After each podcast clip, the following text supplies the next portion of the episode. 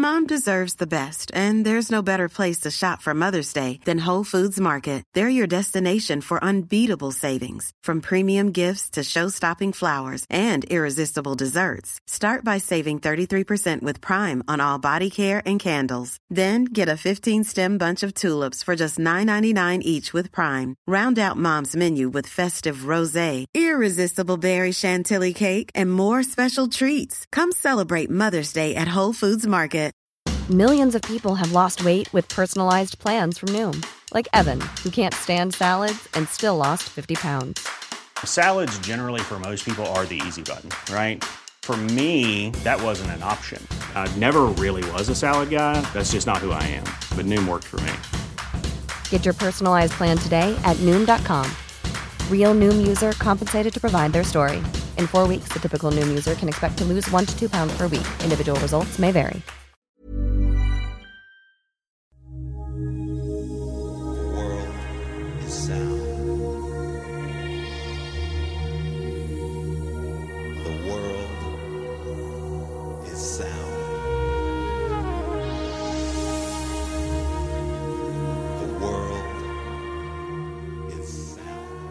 Hello, everyone. Welcome to It's Anita Rani. Today, I'm talking to a remarkable, awesome dude called Dwayne Fields. He's a Scout ambassador, but also he's a lad from Hackney who had a really troubled upbringing. In fact, he was born in Jamaica and was brought to the UK at a very young age and had to fit in as a young black man and found himself on the wrong side of the tracks, to say the least. He's been stabbed, he's been shot at. In fact, wait till you hear the story. I didn't know what was coming, and my jaw literally hit my kitchen floor. And somehow he had the capacity within himself to get himself out of that environment and then went on to become the first black British man to walk to the North Pole. You really need to hear this. Talk about being inspired. He actually came to my house to do the interview. So he comes to my kitchen, he's at my kitchen table having a cup of tea and a biscuit. So um, you're invited too.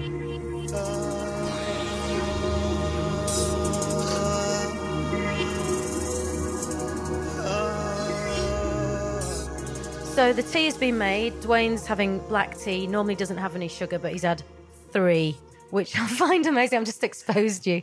Um, and uh, he asked for a piece of paper because I've got these um, flowers that over Christmas we made out of tissue, and he's created this wonderful paper uh, origami flower. Man of many talents. Um, yeah, and I like to show off any any anytime I get the chance. And as for the three sugars, it's quite a big mug, so that, that that's why I needed three in there just to make sure. It's an ordinary mug. Um, right, you're, I'm really excited about talking to you. The first time we met was before Christmas because both of us are Scout ambassadors. Yeah, so we're both both Scout ambassador. We met at that that lunch, wasn't it, in honor of um, what was it? In honor of us becoming ambassadors. It was a general meeting, and do you know what? I I felt like a little groupie or something on that day. I'll tell you why.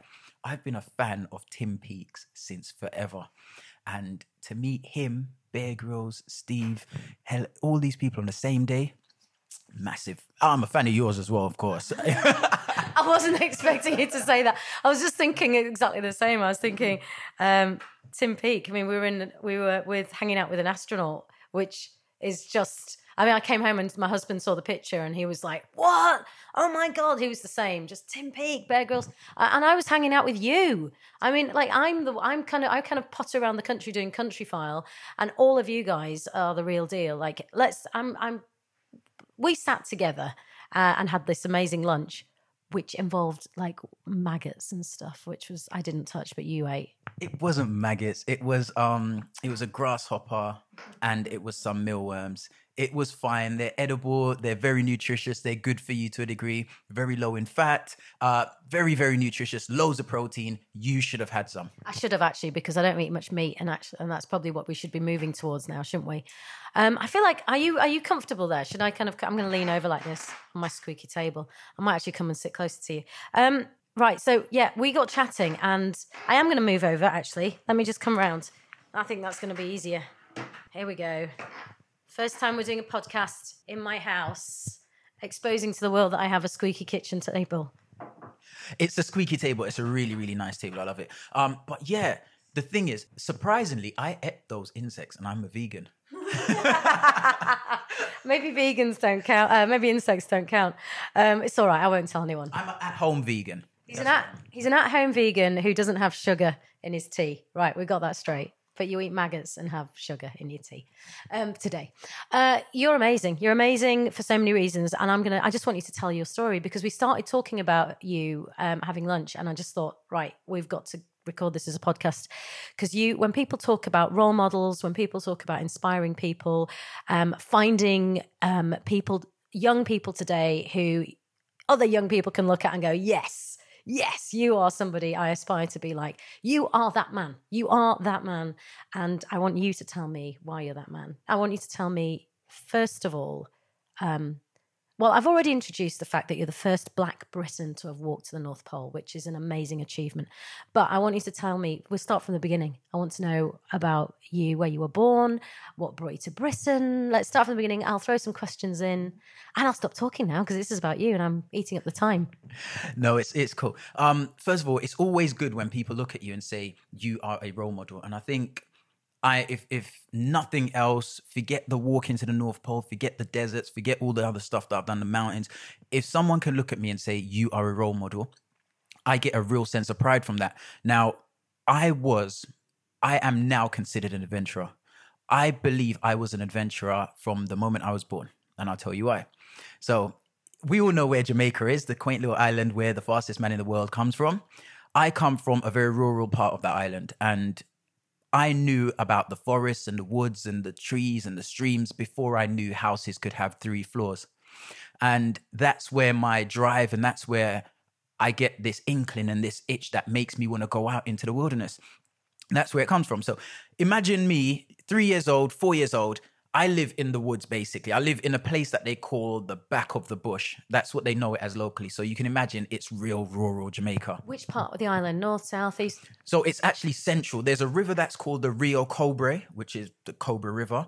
Uh, you cross that river and you reach a place called Linstead. And if you come out of Linstead and go another three or four kilometers north-ish, you'll get to uh, where I'm from. So that's where it is. So um, going back to what I was saying, in Jamaica, there I am, three, four, five-year-old little boy, and I can't get enough of the outdoors. I'm climbing trees. I'm putting my hand in termite holes to find out what's inside. I'm, you know, going home. Every time I went out and came home, I came back with a new pet. And I love the fact that I had the freedom. Fast forward a couple of years, I'm sent here to London to live with my mum, and all of that is out the window. So there I am, six year old Dwayne. Life has changed. I don't have the freedom. I don't have the outdoor spaces. I don't have the the, the means to go out anymore because uh, obviously in London you can't just go out as a six year old on your own. Which bit of London did you arrive in? So I arrived in Archway, and then eventually we moved to Palmer's Green for a couple of years, and it was actual actually a blessing that I got to move to Palmer's Green because at that point we now had a back garden, and that for me was everything. I was in the garden more than I was inside the house. Of course you were, because that's what you were craving. But what a horrible shock to your system. So you you weren't living with your mum when you were in Jamaica. No, I wasn't. And just to touch on the point that you made, the shock to the system, let me tell you a story. So, a lot of people say, Oh, Dwayne, you must love the snow and you must love the cold. Actually, the first time I saw the snow, now, nobody ever says to you before you leave one country and go to the next, these are a list of things that you should expect. Now, as a six year old, I'm coming to this foreign country and I only hear good things about England. So there I am one night. I wake up in the morning, three, four o'clock in the morning, and I look outside. The floor's white, the sky's white, and there's bits coming out of the sky. I didn't know it could snow. I didn't know ice formed and fell out of the sky. So my six year old mind is telling me this is the sky falling. And I went back to bed and I was crying. I was fully teared up, crying. And I went back to bed terrified. So that was my very first experience of snow. And that was a massive shock to my system. Oh yeah, but oh, what? And it made you cry. You didn't know what it was, Didn't have a clue. which is which is hilarious because now you, snow has got to be. It's basically your best mate. Well, it should be because uh, well, you spend a lot of time in the snow, or you have done. yeah i mean i love the snow i hate the cold i say that much but um it was it I, I literally I cried to sleep and it was only when my sister woke up the following morning and said, "Oh, it's snowing," that I thought, "Oh, actually, this is something that happens. Could someone not have told me this like 24 hours ago?" Did you build a snowman?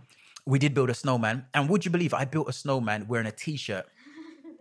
Because at that age, you don't feel the cold, do you? You don't really, you don't notice it. It's so funny you should say that because I was in the park down the road on Sunday playing with my godchildren, and there was just children rolling around. It was freezing cold, and I was looking at them, going, "They are so they don't feel the cold at all. Where does that go? Because I feel the cold so much, so badly."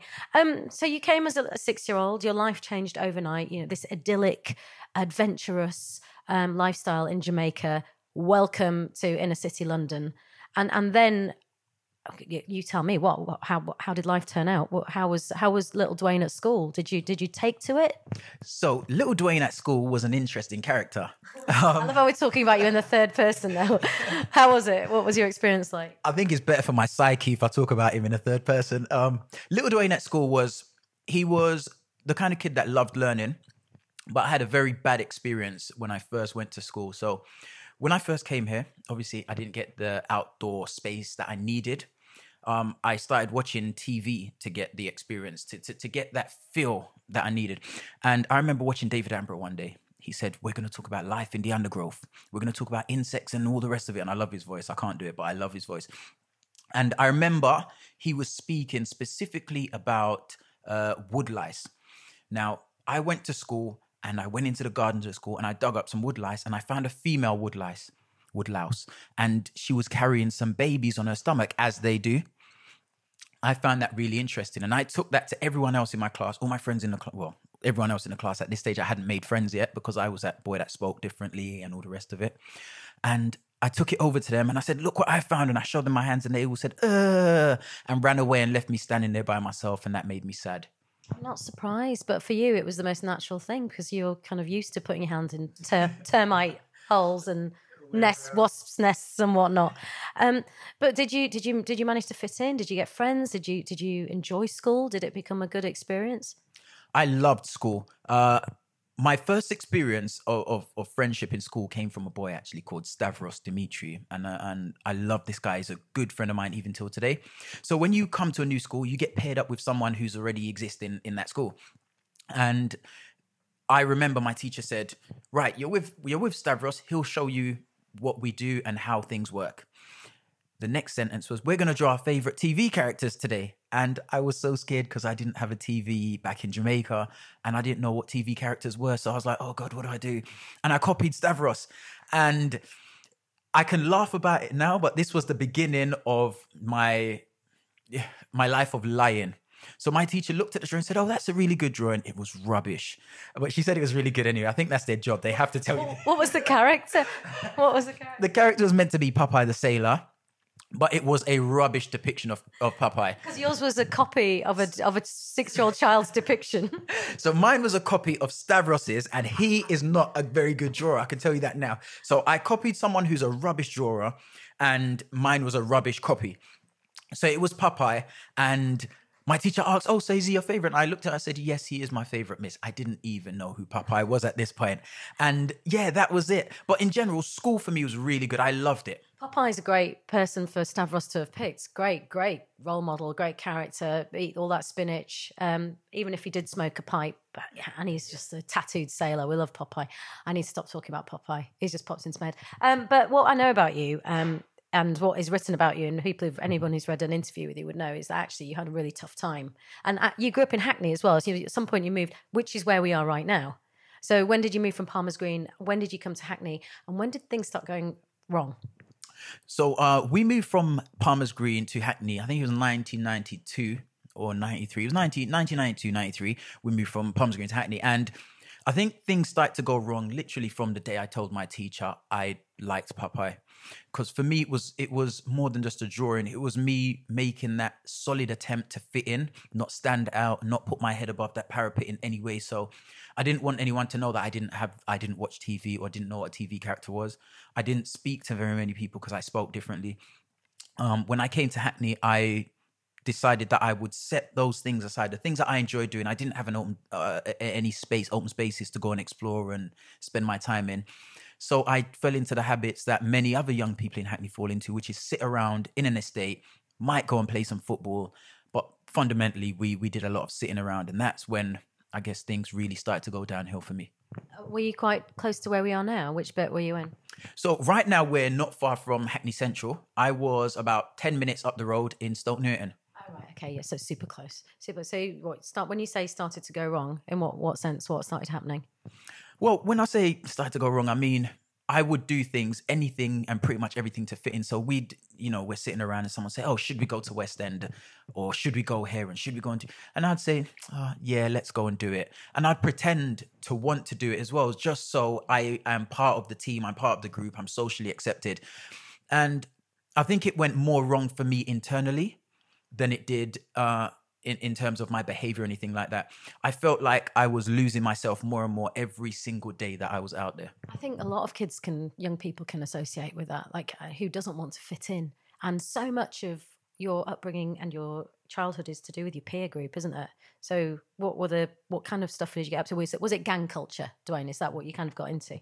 I think anything that you do as part of your in group can be classed as gang culture. For example, I would I was very lucky. I could wander onto one estate and then move on to the next. But I had friends, close friends that couldn't do that because of the gang culture. If I was with that individual, I I would be better off avoiding a particular place and for me, it was fine uh, on my own, but I just couldn't do it with them. So gang culture, yes, we went places as a group, and I feel like at times we we did look intimidating.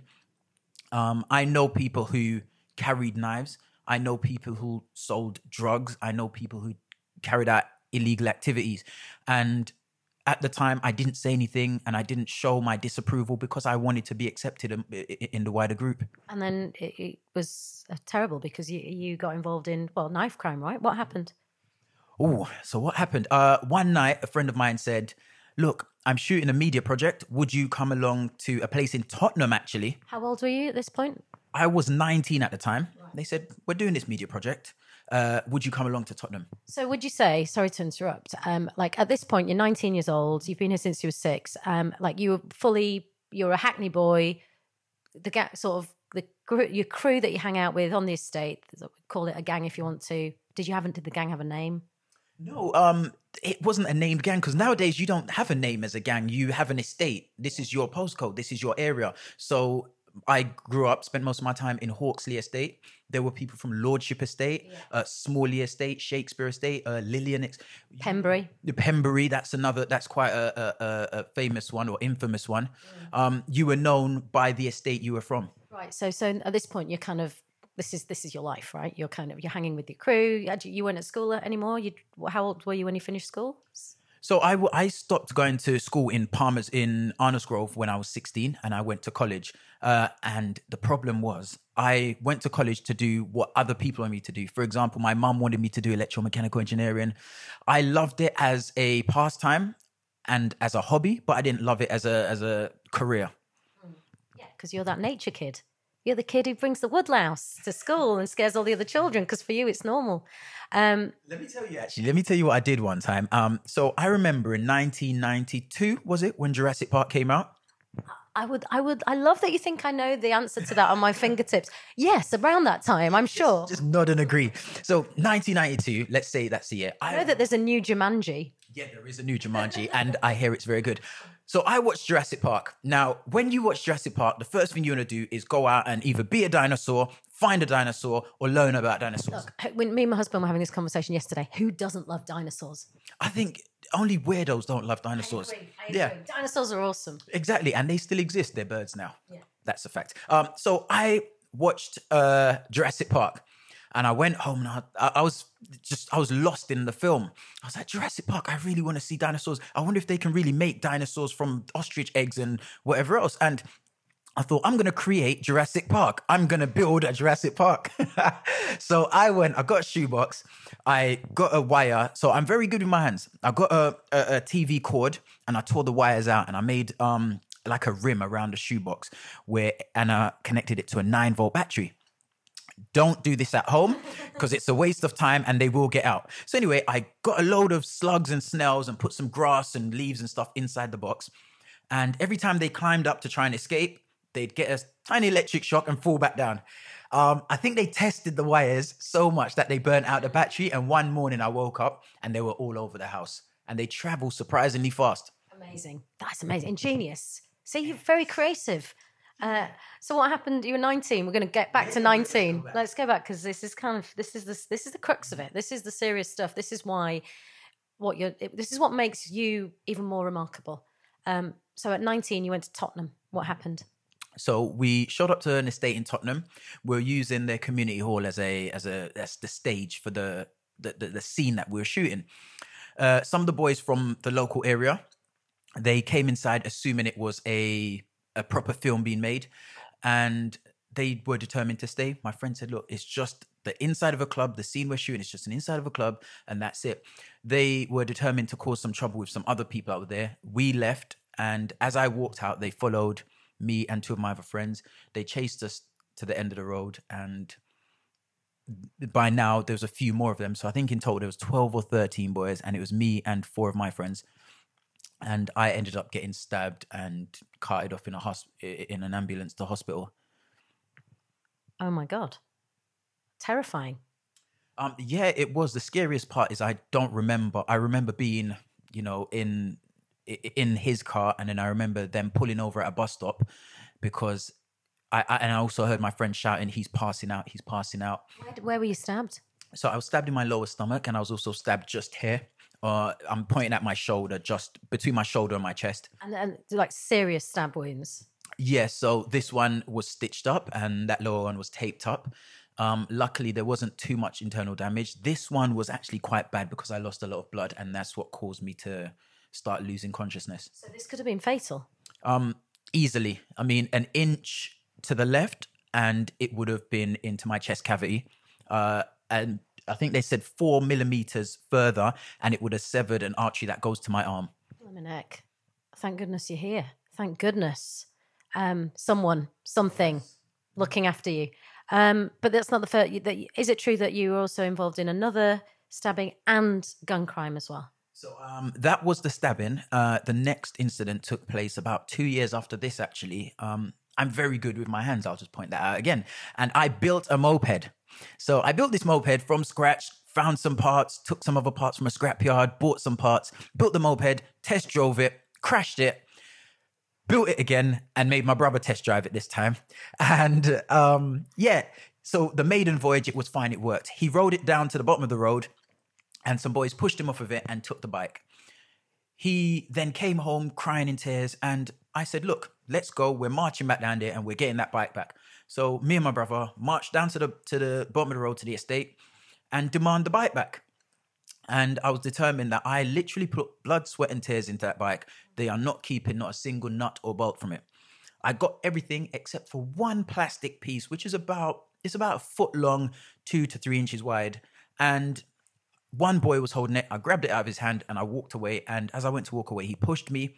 I turned around. He grabbed me. I grabbed him. We tussled for a moment and I pushed him away. And two minutes later, while I'm still picking up the bits and pieces, he comes back. But this time he comes back and he's got a loaded gun in his hand. And I stood up. I pushed my brother to the side and I stepped away. And I looked at him and I said, Look, he was about four or five meters away. I said, Look, you don't have to do that.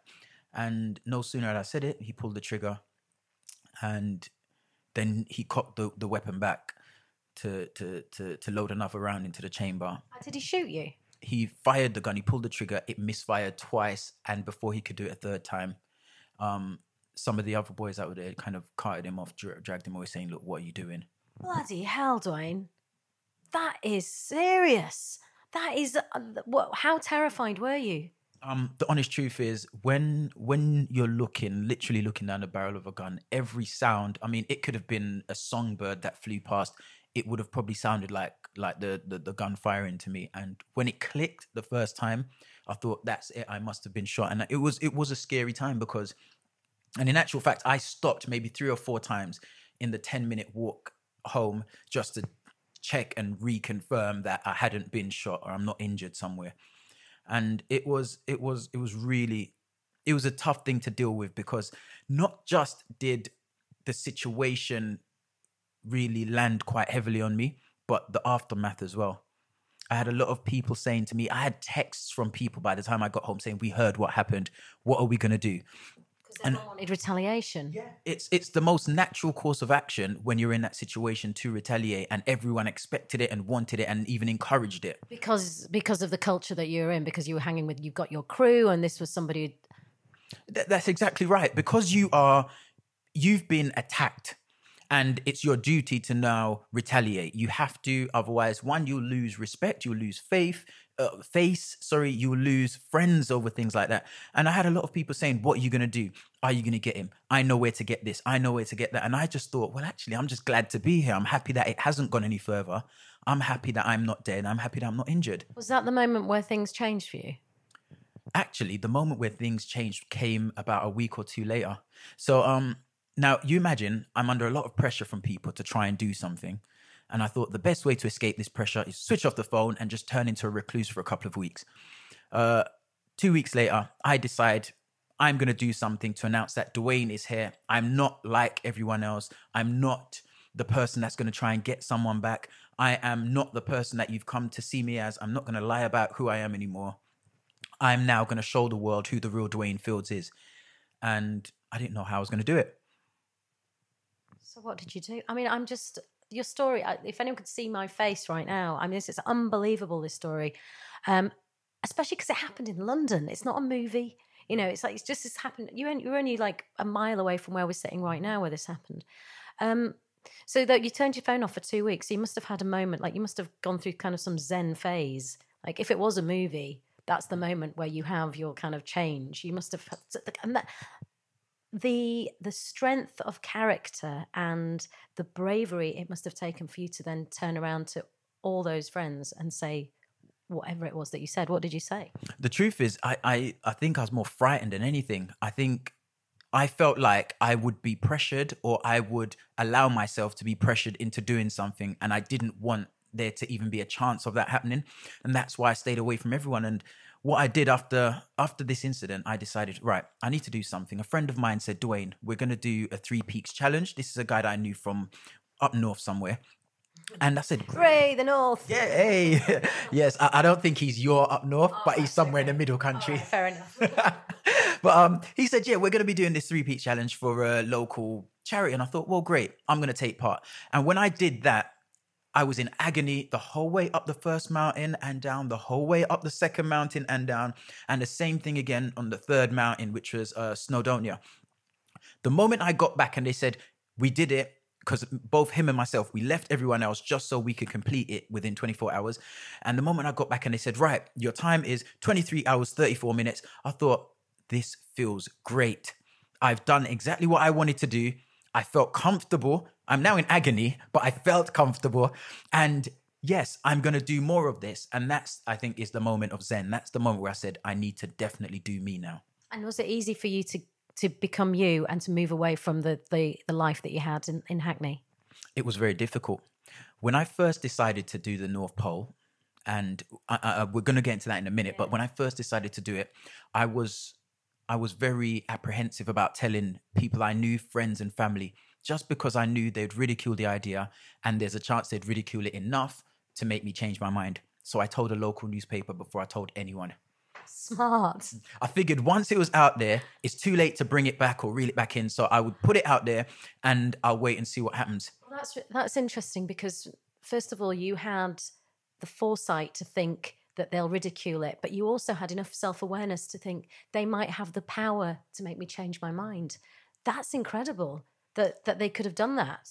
I think in life we have to understand that we we do become influenced by what's around us and we can also influence what's around us. And I think sometimes if you don't feel confident in yourself, you'll feel like there's more power to influence you than you have to influence situations. So you decided to take on this amazing challenge to to, to walk to the North Pole. How was that experience, Dwayne? Um, in one word, cold. Uh, it Who- who- Where did, how did that come about, by the way? Who was it? Was it the same guy? No, oh, so the way that came about is this. I was waiting to do something. I was looking for something to do. And I remember hearing one morning, I was busy in the kitchen. I heard Ben Fogle and James Cracknell saying, We've rowed across the Atlantic. We're now pursuing a trek to the South Pole and we're looking for a third member to join the team. I thought, that's amazing. They're saying, Dwayne, come and join us. It sounds like they were, you know, calling out my name. And in the end, I waited three weeks to get back to them. When I finally did get the, the find the courage to to, to respond, because I didn't want to get knocked back, they said, "Oh, unfortunately, uh, it's too late. Selections have started. Would you consider going to the North Pole instead?" And I thought, well, actually, at this stage, a pole's a pole. I'm a Hackney guy, born in Jamaica. Cold is cold, snow is snow. And that's how the, the idea for that came about. Now, prior to that, the reason I was looking for something more to do was because a really good friend of mine, his name's Etem, he was shot and killed about 20, 25 meters from where the guy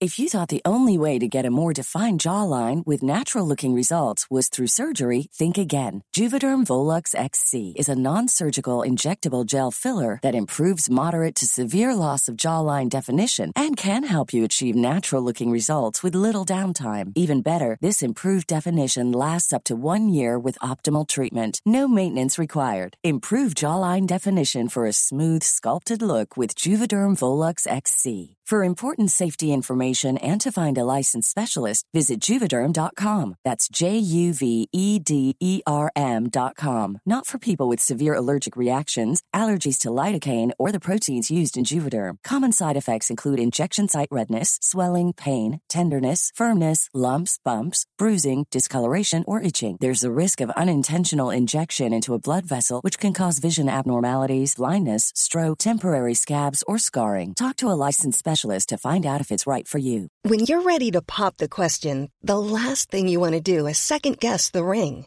At Bluenile.com, you can design a one of a kind ring with the ease and convenience of shopping online. Choose your diamond and setting. When you find the one, you'll get it delivered right to your door. Go to Bluenile.com and use promo code LISTEN to get $50 off your purchase of $500 or more. That's code LISTEN at Bluenile.com for $50 off your purchase.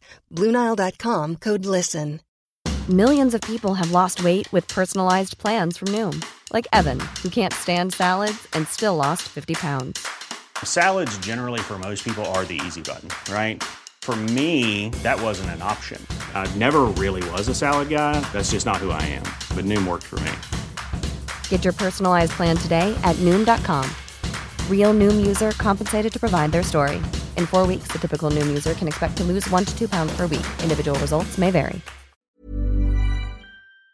pulled a gun on me. And that? Was? Uh, that was November 2007 that that happened. And I felt like had I done more when the guy pulled a gun on me, maybe to change, I don't know, people's outlooks, people standing on certain issues, maybe people's behaviors, maybe there's a chance that he would he would still be here. And I know there are people out there that will say, well, you know, that's not your it, it's not your responsibility. But the truth is I feel like I could have played a part. And yeah, so that's that's that's how it came about. That's how the, the North Pole came about. How was the training? Oh, And- by the way, I just, do you think that it's everyone's responsibility? Everyone has a little bit of responsibility, don't they, in society? And we're going to talk about that, but just just because you said people said it's not your responsibility, do you think that everyone has a responsibility? I think absolutely every single individual that's part of a society is responsible for that society. You play your part, but you also need to understand that you can influence things as well. Um, now, on to your second point, which was the training. There's so much I want to talk to you about, but I really want to know about the Hackney Labs training to walk to the North Pole. Where do you even start? Okay, so when you first decide you're going to do something like a trek to the North Pole, the first thing you do is your extensive research, which is, in my case, five minutes on Google. So I went through and I thought, okay, going to the North Pole, let me find out what I'm going to face and what other people have done to to prepare for it. Listen, it's where we all start our research. It, You find the Wikipedia blog about it, and you read up, and that, and there'll be something about training about walking to the North Pole. Yeah, exactly. And I I did that, and I found this this page which said, first of all, it said, um, right, so I'm going to pull tires to uh, recreate pulling a polk, a sled. I thought, great, I'm going to pull tires. So I got two tires, threw them in the back of my car, drove to Hackney Marshes. I think this was in the daytime. And I looked around, there was a lot of people. So I thought, oh, God, I'm going to look a bit stupid. So I'll wait till nighttime. So I waited around for an hour or two. and I start I tied the tires together and I started walking. I was like, okay, now I'm pulling tires. I feel like I'm preparing for the North Pole. And I go around a corner right near the canal and I hear some voices. It was like five or six boys, uh, a mixed group. Um, and I remember them hearing someone saying, What's that? And one of them said, I don't know, what's he doing? And I was like, oh God, they're gonna they're gonna start saying stuff. And at this point, it was too late to turn around because they'd already seen me. And I remember they laughed at me and they made jokes, and I can hear them as I'm walking off into the darkness. I can hear them sitting on the bench, and I felt so small and I felt so weak. And after that, I didn't go back to Hackney Marshes. I waited till the dead of night to go to Clissold Park. I walked, I went, I threw the tires over the fence in Clissold Park and I literally, I marked out, I marked out a track about 120, 130 meters and I'll just do lengths. And, were- and that was a nicer park. That was that was much nicer and fewer people are staring at me and, and making jokes and ridiculing me. I love that. I'm going to go on the dead of night to drag my t- tires around because that makes perfect sense. During the day, you just look like someone with a per- personal trainer or something, or just doing your thing. Um, how was the experience when you eventually got there? How many of you were there in the ex- on the expedition? So the expedition itself was to commemorate the first people that went there, and that was in 1909. It was uh, the Matthew Henson and the Robert Peary uh, expedition. He was a uh, an Amer- he was a black American, wasn't he? Wh- which one was it? Yes, so Matthew Henson was a black American, um, and he was the person that they that that arrived there first. So he was the first person to set foot at the at the magnetic North Pole. You should go on Radio Four on that program, Great Lives, and talk about him because I'd never heard about this guy. He, he is an amazing inspiration. And the truth is, when you choose to do something, you find someone else in that field, don't you? And then you kind of draw parallels between yourself and them. Why do we not know about these role models? Why do we not know about Matthew Henson? Like, why is it? ah, Yeah, it's important to know. It's important to have, like we say, role models and people who look like us doing this awesome stuff. Absolutely. I think the more people that you see that you can identify with, or the better you can identify the person doing it, it's the more likelihood you're going to go along and do and carry out that part. But you believe that you can do it. If someone else like looks who looks like you is doing something, you it's just something very basic. It makes gives you the power to think I can do that too. Um, how difficult was it? How difficult is it? Now, I'm supposed to say I found it impossibly hard. The truth is, I felt very, very much at home when I was in the Arctic. There were times when it was extremely cold. I was hungry. I was fatigued. My teammates and myself were fed up of each other. Um, but the truth is, I didn't get a single blister. I had some frost nip on my nose and uh, one of my fingers really it gets cold and it stays cold all the time. But generally, I found it quite straightforward. What he wants to say is it was easy. Beautiful. It was the most beautiful place that I've ever visited. Um, there was at times there was nothing to see, and there's beauty in nothingness. Um, It's disorientating though, because it doesn't the, the the land and the sky just merge into one, and you don't know whether you're up, up down, what, what's going on. absolutely. So there's a point where there was a point where it was a whiteout, and I say a point pretty much the whole time that I was there. It was a whiteout. The sky, the ground, it all looks the same, and that's when you keep your head on the on the compass and just to make sure you're you're going in the right direction. But it was we had a lot of help. There's something called the wind. It blows generally from the north, and while I was there, it was constant and consistently bad. So I knew as long as the wind was hurting my face and going straight into my eyes, I, I was I was heading in the right direction. Wow! So even that hideous wind had its purpose. How many days did you walk? So my teammates and I, we walked for 22 days. We were out there for 22 days. And did you have like moments of meditation? Did you have an epiphany? Did you just, you know, what, was there anything at the end of it that you thought that's changed me? Apart from the fact that you just walked to the North Pole. There's a couple of moments. I mean, one of them, I tell a lot of people about this, and my teammates, I love them to bits, and I loved them before, but there was a point during the race, and I think it was near the beginning, maybe the first week or so. Did you hate their guts? I hated them. they they did this thing for the first few days, which I don't think they did it on purpose. Uh, they would walk ahead, stop, and as soon as I caught up, they'd have a conversation, have a giggle, and as soon as I caught up, they'd walk off again. And Bitchy. it was horrible, but they didn't. I don't. what girls do at school sometimes. It's horrible. Like break cuts you. You basically turn into a kid. It hurts. It really did hurt, and I don't think they realized um, they were doing it. But um, I love them now. There was a moment where it was freezing cold. It was terrible for two days. It was just windy, the worst weather, and we were walking for about three and a half hours, four hours, and we'd covered about a mile, and it was really, really, it was it was just tough. We couldn't go anywhere because the wind was blowing so hard. Couldn't make it out of the snow. It was freezing cold. Hands weren't working. All the dexterity my fingers went. Normally it takes us about seven or eight minutes to set up a tent. This time it took about 20, 25 minutes and the fire wouldn't start. And we were really, really finding it tough. And there was a moment where I looked around, I thought, this is this is too much for us. And I could tell in, in their faces they were really beaten up as well. And at one stage we we we worked together to strike a match because I couldn't hold a match, but I could hold the box between my hands, and my teammate could hold the match between his fingers. So we worked together, struck the struck the match. And when we lit that fire, oh goodness, the warmth, it, it it brought me back to life. It felt like it brought me back to life.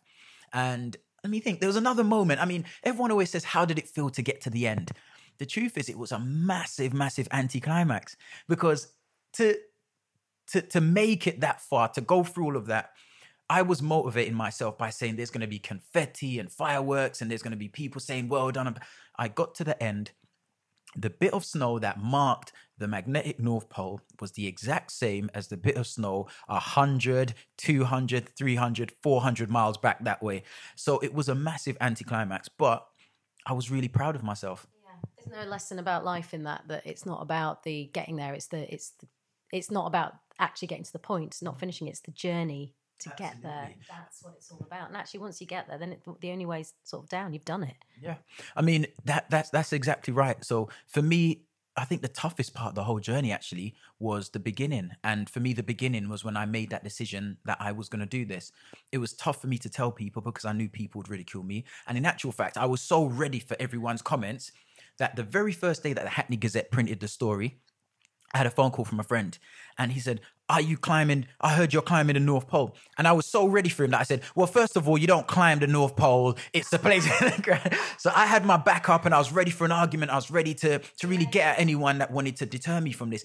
And that's that's that for me was the toughest part raising the money having people believe in me that i could do it it was so tough And now Mhm. and now i'm going to do it all again I know you are. Um, before we talk about your new project, because we'll end we'll, we'll end on that. Um, actually, you you are do something. You're very passionate about something that I'm very passionate about, and that is getting kids from inner cities out into the countryside. And I do.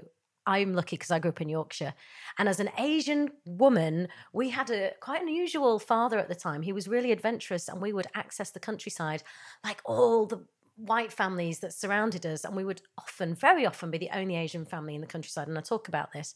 Um, so I, I think I've really landed on my feet working Countryfile because it's I love it. I absolutely love it. Shout out to your dad for that by the way Yes, yeah. Well, yeah. He's he's a total dude. I will do a podcast with my dad so everyone can get to know my dad because he's worth getting to know. He's awesome.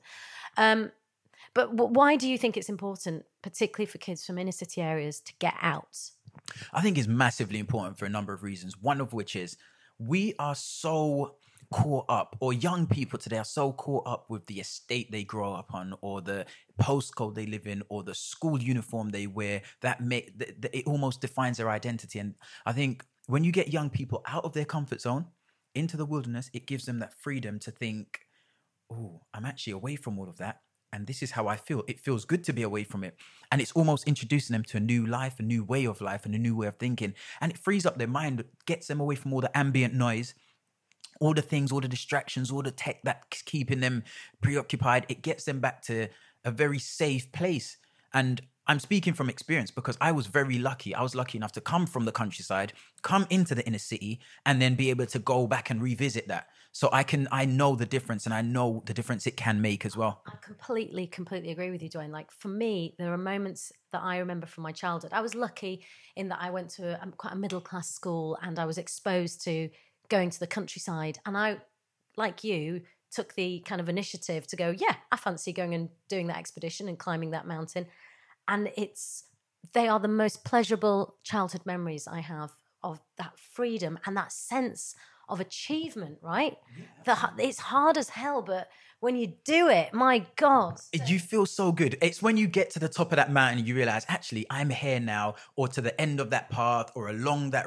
It just feels like, yes, I set myself this goal. I've achieved it. I can put that feather in my hat. And that builds up your confidence and your self worth. And I think a lot of young people today don't have that confidence and don't have that belief in themselves and don't have that self worth. And that's why they're so willing and readily throw it away. I totally, totally agree with you. And I guess that is why we're both Scout ambassadors. Because Yes. you've got to get them young. You have to start young. You have to instill in them from the earliest stages that look, there is so much more to life. Let's instill all the the scout ethos you know look after each other take care of each other do the right thing be a good person these are the kind of things that we need to instill in young people and i think again part of the reason why society is breaking apart, in my opinion, is because we're not instilling many of these into the young people. The, the, these um, what do you call them? I guess you'd call them Core val- values. Oh, you said it, core values into these young people. Completely. And like you said at the very beginning, that our sense of like we all have a responsibility in the society that we live in. But yeah, getting them outdoors, first of all, understanding little things about the countryside and just knowing where food comes from, but connecting with nature. I think you're right. It's about self worth, self esteem. And I think it just builds your confidence and it makes you feel that you can achieve what if you can achieve climbing a mountain, you can achieve so much more. You can bring that back. I mean, it Yeah. sounds like it's so good to talk. Well, obviously, that's why we're Scout ambassadors because we're passionate about it. Yeah, I mean, my passion comes from the fact that I have done. I'm lucky, and I keep saying it every time I speak. I say I'm very lucky. I've lived in in in a place where I had access to the outdoors, and I've lived in a place where I didn't. And I know within myself, I know the impact it had on me, and I know that when I was introduced back to it, it had a great positive impact. So, what I'm really fascinated to know about you is why do you think that you somehow had the capacity to change your life? Somehow, there are lots of kids like you, grow up in estates, lots of bright young boys, and it is usually boys. Um, and in fact, I'm reading an amazing book that you should read. It's called Why I'm No Longer Talking to White People About Race. And uh, I'm only halfway through, but I've just read this really heartbreaking and eye opening chapter just about how utterly disadvantaged you are if you're born as a black man in Britain. I mean, in the world generally, but how, like, just structural, structural racism and just everything stacked against you from the minute you're born. So, what was it about you? What was that thing that made you? How did you figure that you wanted something more and then had the capacity to go and get it and do something about it when others don't? I love that question, and I'll tell you why. It, it allows me to actually touch on something which is a little bit deeper for me. Um, the reason I think I had the capacity was I just had enough. Inside, I was lying to myself. I missed where I I missed back home. I'd been lying for so long, and things had gotten so bad. And I valued my brother more than I valued myself. And I think because he was there on that fateful night, that's what was the big factor for me. That's what changed my mind. That's what I looked to when I said, actually, I want more for people. And when I said people, I was actually thinking about him. I want more for people, people in general as well. But at the time, I was thinking about my brother, and that was my he was my strength. He was the one that i was thinking about when i was doing this and i didn't want anything to happen to him and i didn't want anyone else to have a brother that something happened to. So for me it was the the situation was terrible and the fact that i was with my brother in that situation made it worse and i think that's where i drew strength from to say i'm going to make a change because i don't want this to happen to him or anyone else. And and sorry and uh, also i just feel like the reason for me, I'm a very stubborn person. So I think I know other people have attempted to make it to the North Pole, and there's no difference physically in in between myself and them. But I just know that in my head, I just keep banging away at that that hammer, just banging away, banging away, and I make sure that I take. You know, I just I just don't know when to stop sometimes. We don't want you to stop. You should never know when to stop. We want you to keep going, um, and you are keeping going because you've got this. You've taken on another insane but brilliant project, haven't you? Tell me what you're doing next, and it's happening soon, isn't it? it's going to be amazing and hopefully it does happen soon. I'm still trying to get funding and the support and sponsorship for it. It's uh i'm going to be walking to the south pole and the truth is i'm going to be walking to the south pole and then onto the ross um, ice shelf. So it's a crossing a trans uh, antarctic crossing that i'm going to be attempting. I think only two or three people has ever done it in history and i'm going to be part of that small team and it's, it's again it's all about just showing people that you set yourself a goal you work hard you get stuck in and you can achieve it pure dogged determination will make it happen Are you training right now? i'm always in training Are you are you back on Clissold Park with the tyres? no i'm um, I'm, I'm, Have I'm you advanced to Hyde Park or something? now? no no no no I, I I I don't like i still feel so self-conscious doing it in public um I now what I do is I use lots of bands. So I'm I'm in the gym a little bit. I use bands and I do lots of walking with weights and I do lots of running and, and I do lots of cardio as well. And vegan for I mean, obviously maybe for health reasons or for what, what reasons are you vegan? Absolutely. I'm an animal lover. And because I'm an animal animal lover, I can't condone eating animals that I don't feel have been treated properly during their life. Now, uh, I, I joked earlier when I said I'm a stay at home vegan. When I'm at home, I'm I eat pure raw plants and I live on a plant based diet. Don't be looking at my flowers like that. Do you know They what are- I at- they are not edible. Yeah. I I looked at I, I do you know I'd eat it. I've got a stomach like a goat, man. I can eat anything and I'll be fine. But um I, I live on a plant based diet. When I go out and do adventures and stuff like that, I do I do cheat sometimes and I do eat um some animal pro- uh, products. That's okay. That's okay. You're allowed to. I mean, I don't. We don't eat much meat in our house, and I, I'm not fully vegan. But curry, vegetarian, Indian diet is pretty pretty damn good for vegans. Yeah. Curry anything, all vegetables. Um, how much money do you need to raise to do it? So I'm in the process of trying to raise hundred thousand pounds to make my um Antarctic expedition, the one off. I think um hundred thousand pounds to make it happen. That's what I need. If I get that today, I will be leaving this country uh, beginning of November this year and coming back uh, towards the end of January. Well, look, we can use this the power of this podcast. I don't know. Um, my I know my podcast listeners are awesome. Uh, I don't know how much money they've got, but I think every every little bit counts, right? So, how do people donate or get involved or you know support you? And you know, if they want to fund you, how can they do any of that sort of stuff? Um, so absolutely great. I would love for anyone that wants to support me, fund me, sponsor me, donate. Um, go to my website. It's just Dwayne-Fields.com. My name is Dwayne Fields on every one of my social media. No dots, numbers. It's just Dwayne Fields, and you can contact me that way. I'm very, very accessible. I've tried to make sure that in doing what I do, anyone can message me at any time and expect to get a message back. So Dwayne Fields on all my social media. Dwayne, you are a true hero, and you're only 30, Four. 34. How inadequate does everyone feel? Um, more power to you. Just keep going. Keep going. I'm so glad we've got to know each other. I'm so glad we're going to be spending some time together. Yeah, I know it's amazing. Um, on the the the, the 34 thing, we nearly share the, share the same birthday. Yours is the 25th, I know I've just told everyone, and mine's the 26th. Of October, Sc- Scorpios. Scorpio's rule, just so everyone knows. It's kind of the coolest. Not that I'm into all of that, but if you're if you were going to pick, it would have to be Scorpio. It would be Scorpio. You wouldn't choose anything else, would you? I think we have got. I mean, the, I guess the similarity is that dogged determination.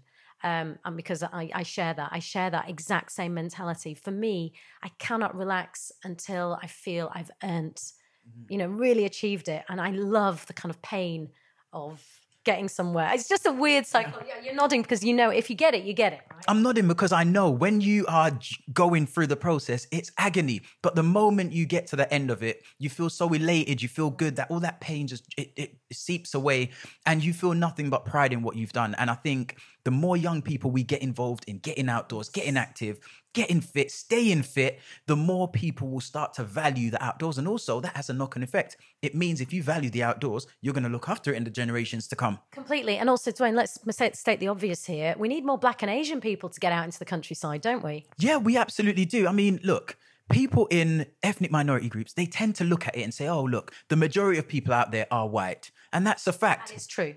It's a fact. And because of that, they feel like, oh, maybe it's not a place for us. But the truth is, it's a countryside, it's for everybody. We can all benefit from being out there, and we should all benefit out from out being out there. It's fun, it's a great place to be. It's just, it's great. Just get out there. But what I find interesting about that is that most of kind of migrants to this land are from farming communities. They're from rural places.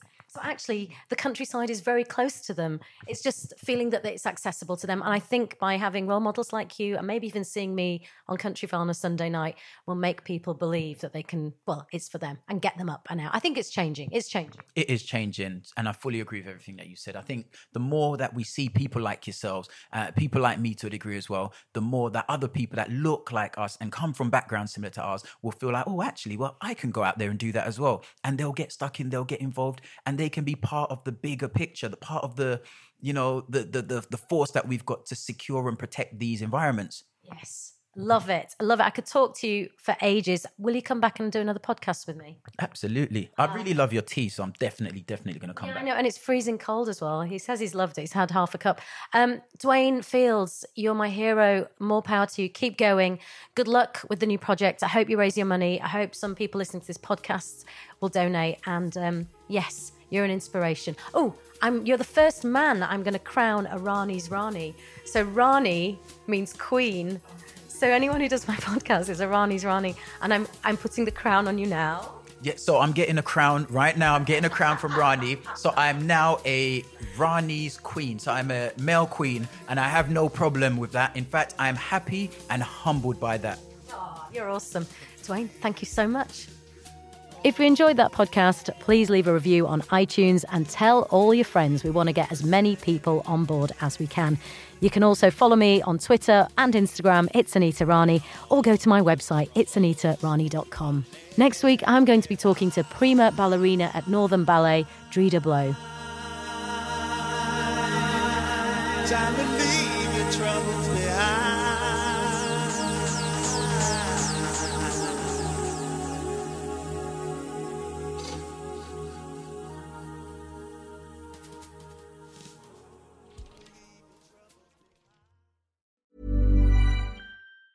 Normally, being a little extra can be a bit much, but when it comes to healthcare, it pays to be extra. And United Healthcare makes it easy with Health Protector Guard fixed indemnity insurance plans. Underwritten by Golden Rule Insurance Company, they supplement your primary plan, helping you manage out of pocket costs without the usual requirements and restrictions like deductibles and enrollment periods. So when it comes to covering your medical bills, you can feel good about being a little extra. Visit uh1.com to find the Health Protector Guard plan for you. Imagine the softest sheets you've ever felt. Now imagine them getting even softer over time. That's what you'll feel with Boll and Branch's organic cotton sheets. In a recent customer survey, 96% replied that Boll and Branch sheets get softer with every wash. Start getting your best night's sleep in these sheets that get softer and softer for years to come. Try their sheets with a 30-night guarantee. Plus, get 15% off your first order at bollandbranch.com. Code BUTTERY. Exclusions apply. See site for details. Planning for your next trip? Elevate your travel style with Quince. Quince has all the jet setting essentials you'll want for your next getaway, like European linen, premium luggage options, buttery soft Italian leather bags, and so much more. And is all priced at 50 to 80% less than similar brands. Plus, Quince only works with factories that use safe and ethical manufacturing practices. Pack your bags with high-quality essentials you'll be wearing for vacations to come with Quince. Go to quince.com slash pack for free shipping and 365-day returns.